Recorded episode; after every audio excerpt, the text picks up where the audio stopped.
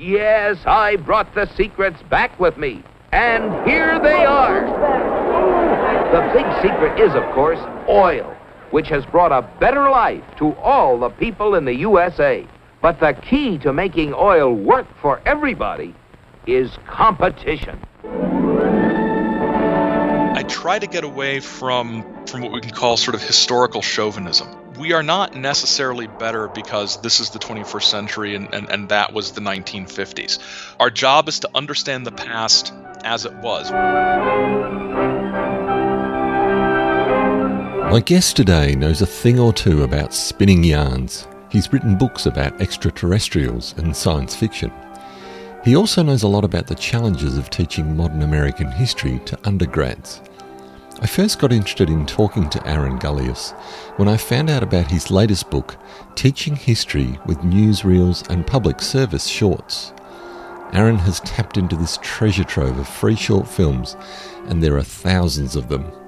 You've got to see some of them, but before you do, have a listen to Aaron Gulyas as your expert guide. This was lots of fun. I hope you enjoy it too. The best short films for lifelong learning recommended by teachers for teachers. This is Short Films Teachers Love with your host, Richard Lee. I teach at uh, Mott Community College in Flint, Michigan, and um, uh, in in the United States, uh, community colleges are um, two-year schools that basically do the first two years of university education, um, first two years of a bachelor's degree, or a two-year um, degree in an occupational field uh, directly into the workforce. Mm. So uh, uh, technical education, things like that. Mm-hmm. Now, I've I've never officially taught history myself, but I remember uh, one time discussing short films with the head of our state history teachers association, and I showed them what I thought was a great, you know, evocative, dramatic fiction about a, an ex-soldier and his reflections on the futility of war and this sort of thing. And they said, "Well, that's very nice, but is it accurate?" And I think that time I, I learnt that accuracy is a really important thing for history teachers. And and what I had come to you know think about short films was always in the context of teaching English or media or filmmaking rather than history. And there's this big emphasis on trying to understand historical accuracy but also on using artifacts and objects and primary sources. So tell me about yes. the teaching of history and, and this particular way that history teachers approach teaching and, and the use of short films yeah, it's um, it, it's it's a it's it's a it's a big question, and especially you know once you're beyond the, the sort of secondary school into into college or university history, there's more of a focus on um, understanding understanding how historians create the the you know accurate narrative that shows up in history books or in documentaries, and, and they do that through primary sources. And a short film about a soldier might not be entirely accurate, or it's probably accurate, but it might not be thorough or comprehensive because it's one person's point of view. But that one person's point of view can show a slice of an event such as a war that a, uh, a, a, big sort of global narrative wouldn't. And there's also, depending on on how deeply you want to get into these things, there's a there, there's a value in students understanding that part of part of comprehending history and part of analyzing history is understanding the viewpoint of those who create historical narratives. So somebody produces or writes a film, they uh, they have a particular viewpoint, they have a particular agenda, and I don't mean that in a pejorative way, but everybody has a sort of agenda for what they want that uh, that that examination to accomplish. So there's multiple lenses through which students can examine um, well anything really that uh, that has to do with history. And uh, as i tell my students the great thing about history is absolutely everything has a history. So no matter what you're interested in you can find something in history that that you can you can if not get passionate about at least cope with well enough to get through the term.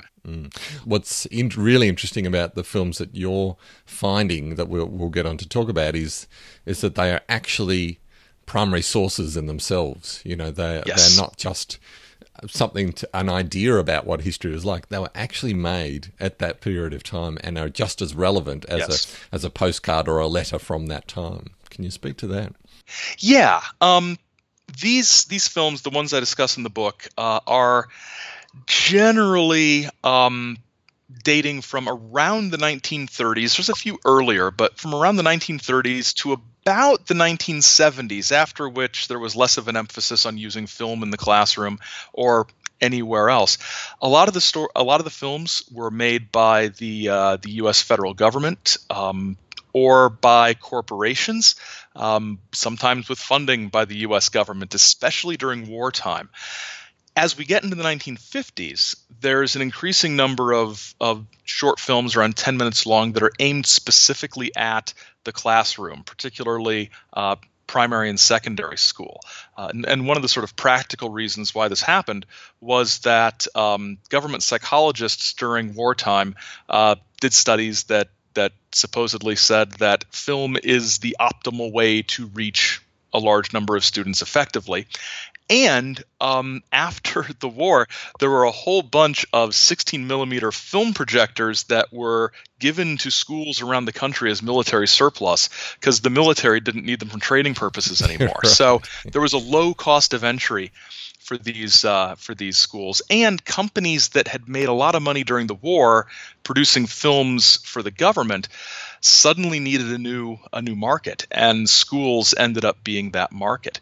So these films they were shown in the classroom. They were shown um, to the general public on television stations. Television stations in the 50s were brand new. They needed cheap or free programming to fill up their schedules. So these short informational films sometimes sponsored by corporations um, provided a way for to inform the public about important issues or to sell them, you know, weed killer for their gardens or whatever, and uh, as, as well as, uh, as as well as inform. So they come from a variety of places. They're they're from textbook publishers. They're from the government. They're from corporations trying to make a sale.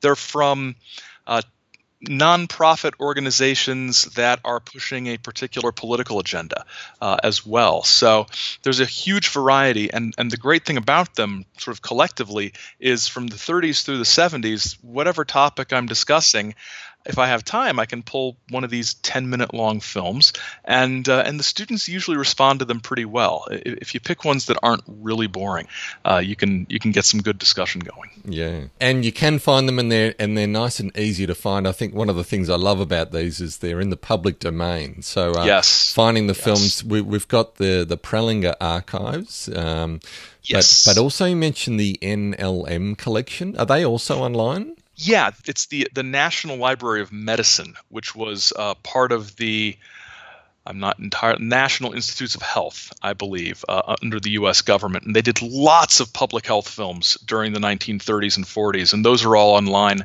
Uh, the the Prelinger collection from uh, that Rick Prelinger donated to the uh, the U.S.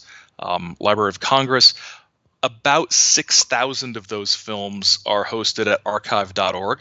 So people can go there and, um, and, and sort of click through and find it and, and search by, by decade and topic and all sorts of things. And uh, they're really, really easy to find nowadays. It's, it's amazing. And there's so many. It's such a rich resource. And um, as I say, you know, I think it's, it's great. They even encourage you to download them. Like this is, right. you know, like no other teaching resource. It's free and it's out there and away you go. Yep. Brilliant. Yes. Let's let's talk about um, some of these films, and and I want to start with this one called. I've called it Oil Companies and Competition, but it's not. It's called Destination Earth. Destination Earth. Yes. Attention. In this cartoon, we meet the authoritarian dictator of Mars, Og the Great. Og sends off an explorer to planet Earth. We pick up the story where the explorer, Colonel Cosmic, is delivering his detailed report about the apparent wonders of human progress on Earth, where he's talking about automobiles. I had landed close to what seemed to be an endless procession of state limousines. They moved quickly and yet with fantastic smoothness. I just had to get a closer look at one of those Earthmobiles.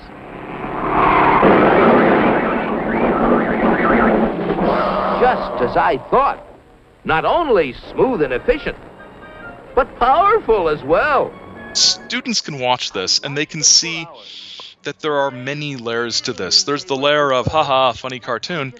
There's the layer of well, this is an ideological piece, you know, contrasting American Western style capitalism and, uh, and and free markets to Soviet style planned economies. And then there's also the the little piece that that sometimes escapes students' notice, which is the whole um, the whole topic of sponsorship. Who pays for these things to be made? And in this case, it's uh, it's a trade organization that represents uh, represents oil companies. So what what the oil companies are doing in Destination Earth is really sort of equating the oil industry with capitalism and America almost trying to make them inseparable. So you can't have capitalism without oil, and you can't have oil without capitalism. And without either of these things, we're all living in Mr. Og's world of no products on the shelves and nowhere to eat, and everybody's unhappy. So there's there's little layers to uh, to drill drill down, and it's a it's a fun little cartoon. It's great. It's actually it's really well produced. In fact, I showed my kids, and they said, "Oh, that's like the Jetsons," but the Jetsons didn't come until like the 60s or 70s. So it 60s. Yeah. So it was it was very uh, it was very ahead of its time in a way. The idea yeah. of of a futuristic sort of or a you know time space travel in in that way uh, was a clever little device for them to use. You know. Yeah, it's it's attention grabbing. Um, it, it easily looks like something that they'd put on between t- in the gap between television shows, you know, during the afternoon when uh, you know, or in the evening even. You know, we got five minutes or ten minutes until the next show starts. So throw on one of these cartoons. The the oil industry is willing to let you show it for free because it's basically an advertisement when really they should be paying you. Yeah, but yeah. Um, it's uh, it's something that you can imagine kids enjoying and and adults saying, "Oh, yeah, that's right. The oil industry, they're they're okay. They're swell guys." so it's right. um it's a pretty uh, pretty useful useful piece. Definitely. So, have you seen, you know, have you had responses from students and, and seen the way they react to this film? Yeah, I um I just got done showing a few in my uh, my modern U.S. history course uh, this week and on Monday actually, and um it was it was really interesting. I had students talk who usually don't talk in class, which is always nice to see. Um, students picked up on things that I didn't necessarily pick up on. Um, did you notice the sails in the boat were red, white, and blue? You know, it's like I I did not, no. but that's that's a that's a good thing. And and we talk about who produced the film and, and what the what the message might have been. And and what I do is I, I show something one of these films and I say, okay, sum up in one sentence what you think the point of this was. So if you take away one thing, what what were the creators of this and the funders of this trying to do?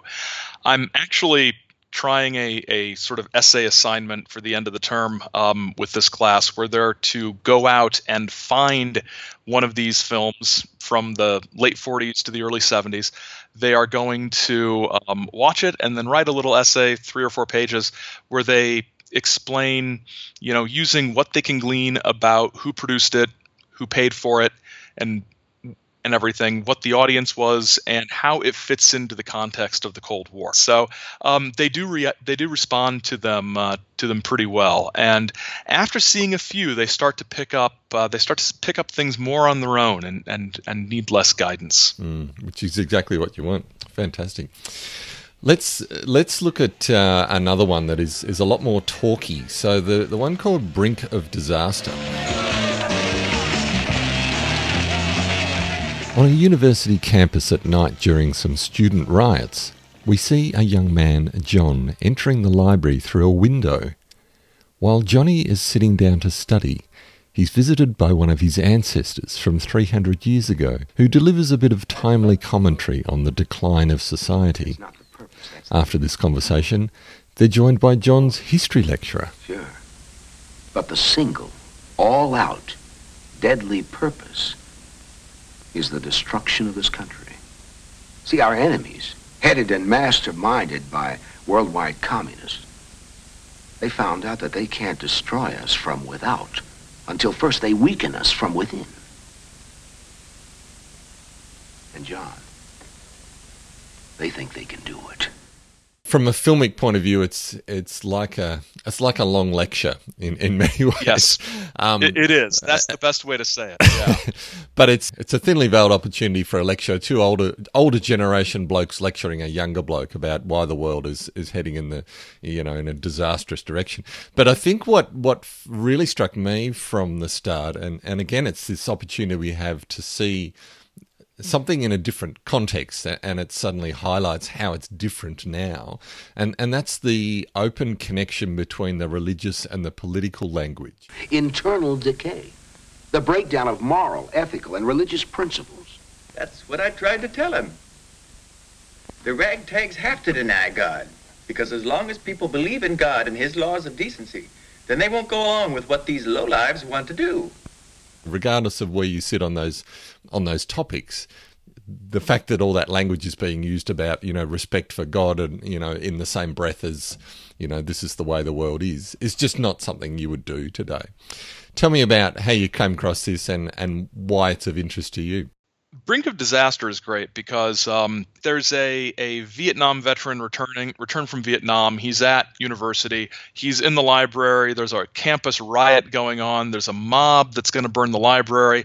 Suddenly, he gets a vision of one of his ancestors from the American War for Independence, who is upset about all of these all of these young hooligans. I think he actually says these young hooligans. Uh, compares them to Native Americans on the warpath. So there's a, a huge amount of cringiness yes. when you, you, sort of have to prep students. Okay, n- there's some of the stuff that just just isn't this is I'm not endorsing this this uh, this point of view, but um, you know what's wrong with American kids today because they've abandoned all the things that has made this country great. Um, they've abandoned faith in God. They've abandoned this. They've abandoned that. And uh, what ends up happening is it ends on sort of a cliffhanger as uh, as as Johnny, who may actually be one of the mob uh, who's undercover because he's got a whole organization behind him. There's a history professor who shows up and starts really lecturing about how America got to where it is. Uh, down uh, puts down a lot of organizations like Students for a Democratic Society. I think he calls them Students for a Dirty Society, or something like that. And um, and and you're right. It's uh, it, it's it really does bring um, this uh, this notion of you could say religion. I would be specific and say what sort of American historians call American civil religion. Um, it talks about God. Which God? Well, we're vague, but everybody can sort of assume we mean um, the uh, the Judeo-Christian God. And interestingly, Judeo-Christian was a phrase invented in the 1950s as a way to promote this godly society in the face of atheistic communism but not exclude America's Jewish population. So, so they, they sort of create this this phrase emerges Judeo-Christian, and it's basically the Old Testament plus more love. I, I guess is sort of the, the, the way yeah. I would uh, I would I would just theologically, you know, Judeo-Christian. I've got some real issues with that that term. You can get into some deep water there. But uh, what's interesting about this film and the reason why it is like it is is that it was created by a um, a uh, an organization called um, called the National Education Project, which was run out of a Christian college called Harding College in Arkansas. And the people behind this organization had been working for 30 years at this point promoting their vision, and it was very much a right of center, uh, conservative, pro capitalism vision of what America should be. They made dozens and dozens of films. And what's interesting about Brink of Disaster is that it's sort of set at this sort of high watermark of campus crisis and opposition to the Vietnam War and societal collapse, but it was made in so something that would have taken place in 1968. It's made in 1972, by which time there's really no more hippies. Um, the Vietnam War is is winding down. We're we're getting ready to have Nixon and Watergate happen. It, it's very much it's like they got an idea for a film in 1968 about hippies, but didn't get it done until 1972. so one of the things I like to do is, is have students watch it, then have them guess what year it was made, and they assume it's a, a it's a 60s thing. And no, it's it's the 70s. Um, it's reacting to you know the aftermath of all this. Uh, that company uh, or that outfit, the National Education Program, they made another film that you can find on archive.org called Perversion for Profit, which is from, I think, 64 or 65 and uh, it, it, sort of goes after um, goes after the uh, the pornography industry, which uh, which has existed about as long as humans, I think. but uh, they they sort of look at the pornography industry, and interestingly, they connect it all to communism. Yes. It, it, it, it's all communism, which uh, you know being a, a, child of you know I was in high school when the Cold War ended, and, and so I, I sort of was there for the the switch over to the post Cold War world. It really undermines your message about pornography and sexual exploitation if you just blame the communists for everything. Yes. Um, and perversion for profit's a good example of how you got to be really careful about what films you choose to show in the classroom because you know, when I first saw it, I was like, ha, this would be awesome. You know, students will get a kick out of this because what's considered pornography in 1965 is basically, you know, I wouldn't say children's programming today, but, you know, I, that's what I, I thought anyway. So I watched this film and I'm glad I did because it, it's not appropriate for the classroom. I, I would get complaints. I would, I would, my, my dean would call me up and say, Gulyas, what? what are you doing in your classroom? What are you showing? Yeah, You're yeah. showing porn. It's like I'm not showing porn. So it's you know you got to be careful. Yeah, yeah, yeah. You got to be careful. Public health films are very dangerous. Um, what looks like a nice juicy piece of film about uh, about um, about syphilis or venereal disease uh, that w- is really actually really good for talking about you know sexual politics and gender politics and and how how sex education was was delivered to high school students in in the 50s and 60s if you aren't careful it goes to the next scene and it's got you know graphic graphic depictions of people with syphilis.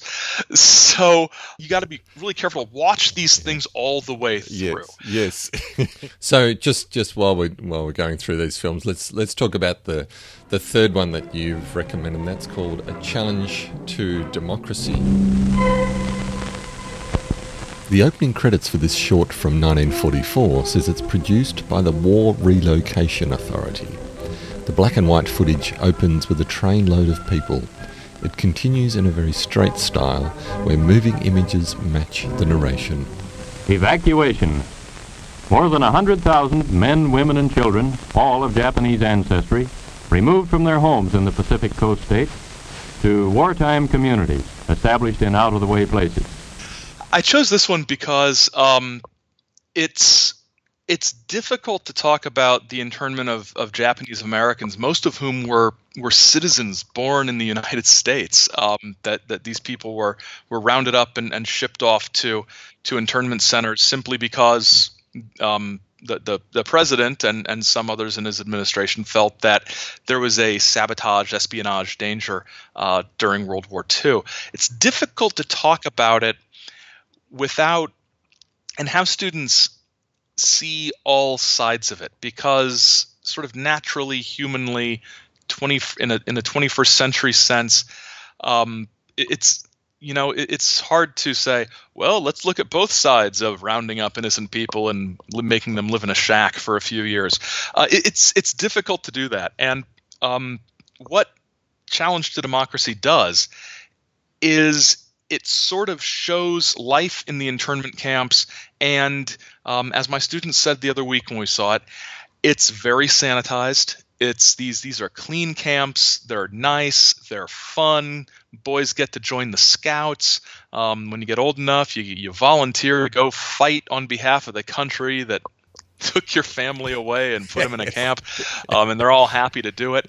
Um, but what it also does, and it's in 44, so it's near the end of the war. What it also does is it makes very clear that the at least the people making the film recognize that they they recognize that this is a bad thing. This is not good. This is not American. We're doing this to preserve the American way of life for everybody. But for these people in this moment, this is terrible. I might be hearing things, but it sounds like we don't believe this is a good idea.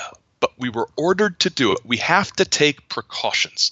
It's very vague. And when you look at the background to internment, a lot of the documentation, the reports, what's clear is that there were many people in the War Department telling President Roosevelt, we don't need to do this. There is not a threat from Japanese Americans. There really isn't. If anything, this might make them less sympathetic to the war effort. So we really recommend not doing this. I, I, agent said, I've spent time infiltrating these communities and they are patriotic they support america they came to Amer- they left japan for a reason you know they they aren't supporting the emperor um, so that this film sort of walks a very fine line and it's a real contrast there were some earlier films that were just like bef- like when it was internment was just starting in early 42 where it's it's you can tell it's fake it's just straight up propaganda. They show a crowd of smiling Japanese Americans, and the narrator says, these happy Japanese are are thrilled to be helping their country, their adopted country. And I'm, I'm yelling at the screen, they were born here. It's not an adopted country. Um, but yeah. if I had time in my class classrooms, I have to get through the entire 20th century in 15 weeks. So I, don't have a lot of time, but I would love to have time to show those two sort of back to back and have students compare the approaches. Um, that would be a, a, really useful thing. And and in like an online class, that would be much easier to do. Mm. How much do you spend your time in classroom thinking, reflecting on that was how it was then? This is and comparing that with this is how it is now or or is history try to contain itself to to the past? I try to contain it to the past um, just because it's so it's so difficult to get students to to look at things more deeply than just a compare than than just a weren't weren't wasn't everybody stupid back then? Yes. Or wasn't everybody why why why were why was everybody a racist back mm. in you know 1944 I, I try to get away from from what we can call sort of historical chauvinism. Um, we are not necessarily better because this is the 21st century and, and, and that was the 1950s. We are different, and our grandchildren are going to see the media we create and be shocked and appalled at at the, the biases and viewpoints that are that will no longer be acceptable in in 30 years. Our job is to understand the past as it was. We can't completely divorce ourselves from our own viewpoint because there, there's no way to do that. You can't be completely objective about things, but you can look at things within their own context. And emphasizing that helps reinforce so, what's the context of this? What's going on in the war? Why are we doing the internment of the Japanese Americans? Why is everybody sort of harping on capitalism as being being crucial and valuable? What's going on geopolitically? What's going on politically within the country? The films or other historical documents need to explain the history of the time, but they also need to reinforce the importance of understanding the history of that time, of especially at an introductory level like I teach, of understanding the sequence of events, um, because especially as we get into the 70s and 80s, things that I grew up with, you, you cannot take for granted that students born in in 1997 have any idea what this what anything's about. Yeah, for sure. Let's talk a little bit about your book and part of the reason of you thinking about using newsreels and public service shorts was because that was how some of history was taught to you. Um, is, is that is that right? Yeah, I had a, a history professor where I uh, when I was an undergrad who um, who when we were doing the Cold War pulled out a videotape of um, um, I don't know if you, have seen it, but uh, Mystery Science Theater 3000, the uh, TV show from the 90s, where um, there's a guy and his little robot friends who make fun of bad movies, and they would, you know, provide funny commentary on um, on some of these educational shorts as well, and I, would never seen anything like that.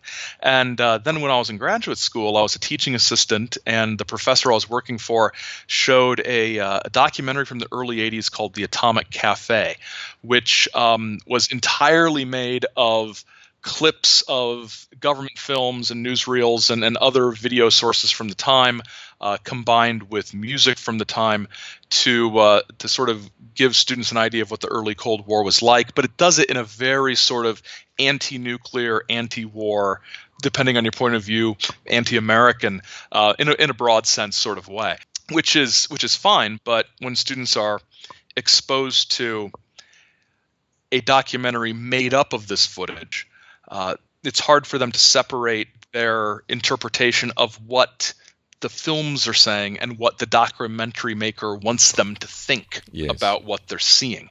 Um, so I, you know, I, I, saw that as a student. I saw it as somebody who was training to teach introductory uh, history classes at the college level.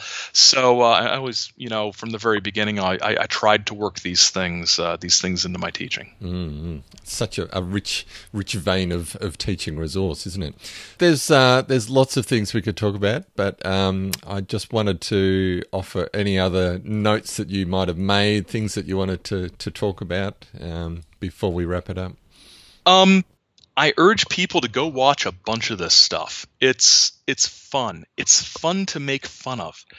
And for for my my fellow teachers out there, it's a new and different way to engage your students with the past. Um, it's a way to get, especially for for younger students, a way to get them involved in studying historical documents and primary sources even if they might not have um, might not have the reading skills to cope with you know a lengthy you know newspaper article about the dangers of juvenile delinquency.